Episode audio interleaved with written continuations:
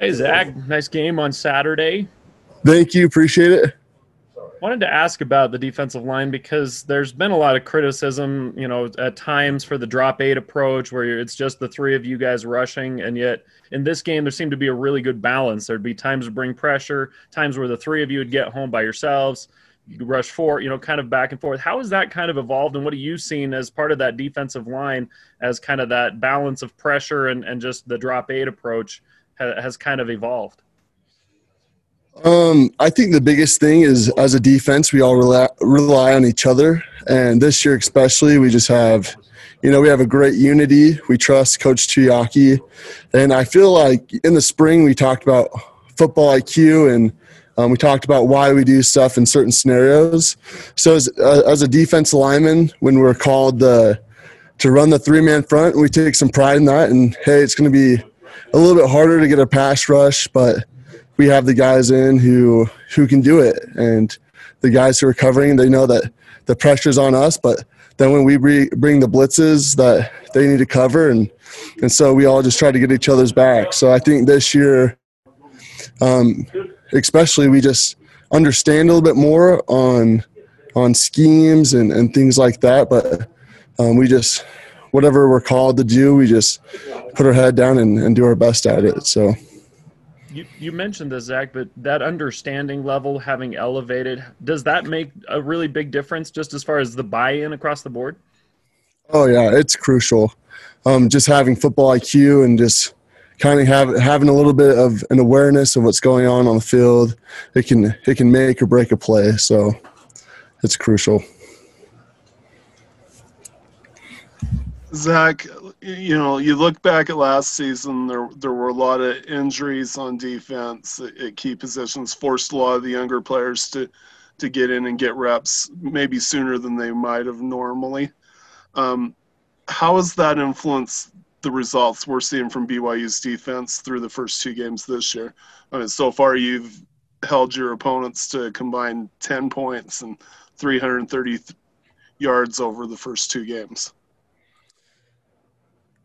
Um, to answer your question, I think you know we have a lot of guys who were, were young last year who had opportunities to come in, and and this year's they're, they're starting to show. And guys like Payton Wilgar and and new guys like Caden Haws, they're stepping in, and uh, especially Payton Wilgar just showing up and, and making big plays where you know experience is there and they're confident and they're they're feeling their ability. So this year we're just I feel like we're more rounded and we've felt the adversity over you know several seasons, and this year we just kind of putting together some puzzle pieces and trying to be the best we can. So. All right, let's go, Mitch, and then Matt. Yeah, Zach, what uh, changes in preparation now that you guys are a program that has a national ranking? You're in the national conversation. How does that uh, maybe play a role in, in your guys' prep for games now? Um, I don't. I don't think it necessarily changes our prep. It's just kind of in the background. We can't really get too caught up caught up in in what other people are saying because we know what we have here, and and you know, as as long as that number is not number one, we're gonna keep working. We're gonna keep working until you know we're the best that we can be. So the prep stays the same. Still watch the film. Still have to make the corrections. I, we missed and and then just keep working on our strengths. So same preparation you know same momentum. We just got to keep it rolling. Wanted to follow up too. What do you make of uh, a young guy like tyler batty who's playing on that edge spot? Uh, he got a sack uh, as well. Just what do you think of some of these young guys that are coming up through the ranks along that defensive line?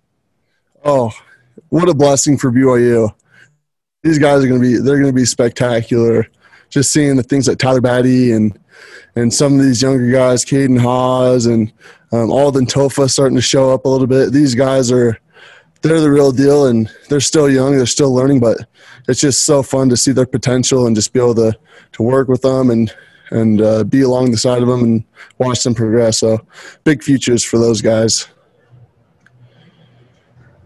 Not a lot of sacks a season ago, and, and there's been a, a pretty dramatic increase so far in sacks. You guys are top of the country in, in total sacks so far. What would you attribute that increase in sacks to for this season?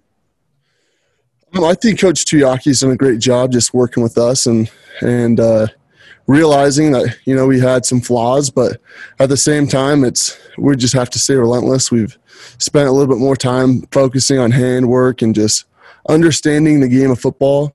And the more you understand football, you can understand three step and five step and just the different schemes on when you need to rush hard and when the ball might be coming out a little bit faster. So I feel like we just have a little bit more confidence this year and and what we uh, what we can do and and we just have a little bit more awareness as far as the game of football.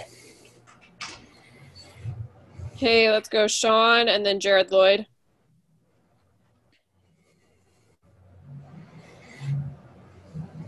We can't hear you, Sean.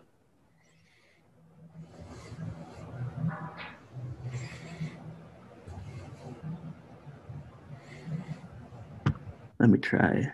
There you go. Nope, still can't hear you. Hold up. Oh, Is that better? yep, there we go. All right. Technical difficulties. Sorry, Zach. Um, it had to happen with you. Yeah, it had to happen with you, right? Um, I I really liked your thoughts there on on kind of that national ranking and and whatnot. You guys have been getting a lot of just national attention right now for mostly good reasons. Um, some of them have to do with dancing, which could be good or bad, I guess. Uh, maybe I'll ask you about that in a second. But I, I heard one of your teammates, I think it was Lorenzo, call that sort of attention poison and how you guys need to sort of flush that poison from your system. Is that a pretty mutual feeling for you guys, or how do you guys kind of go about, I guess, just keeping that poison at bay, if you will, the, the poison of an of kind of that national attention? Um, as far as you know, just just the distraction being there, it's it's always you know fun to hear that we're doing great and people are you know excited to see what's going on. But when we come to the office and, and we do what we do, we got to kind of erase those those uh, pressures going on inside and just focus on what we're doing here. And and that's where the poison kicks in is we can't focus on you know the environment and all the external things going on. All we can focus on is what we need to work on and and the things that we're doing great and the things that we need to improve on and and just keep rolling with those things. So just kind of keep the momentum and and just keep getting better Can I follow up on that and ask who's the best dancer? Because we saw a lot saw a lot of really good moves on Saturday. know i thought billy nixon came out and some of his his cabbage patch and jason I, those guys they're they're pulling some moves out i've never seen before so hats off to them and you know kalani's a great dancer but i think billy nixon won this week Zach, I asked Kalani about the the relationship with sports medicine, but I wanted to get your your view on that because when you guys go in for testing, you could feel fine and you could be out for two weeks or whatever if the tests come back wrong. What's that like with that relationship with the sports medicine side? As they're trying to help you guys through COVID, what's that like as a player? um as a player you know it's we live in a scary time you know football is fun but we also live during a pandemic so things are very real. So showing up every day getting tested you know it is a possibility of testing positive. and so the sports medicine staff has done a, a great job of just staying positive staying very real with us on what we need to do um, to help keep us safe. And uh, they've done a great job of just making sure that we know exactly what's expected. There's no sugarcoating of of what's going on but at the same time they're taking the best care of us and and just giving us the best opportunity that we can to play football. So i respect them and all that they do. They work extremely hard.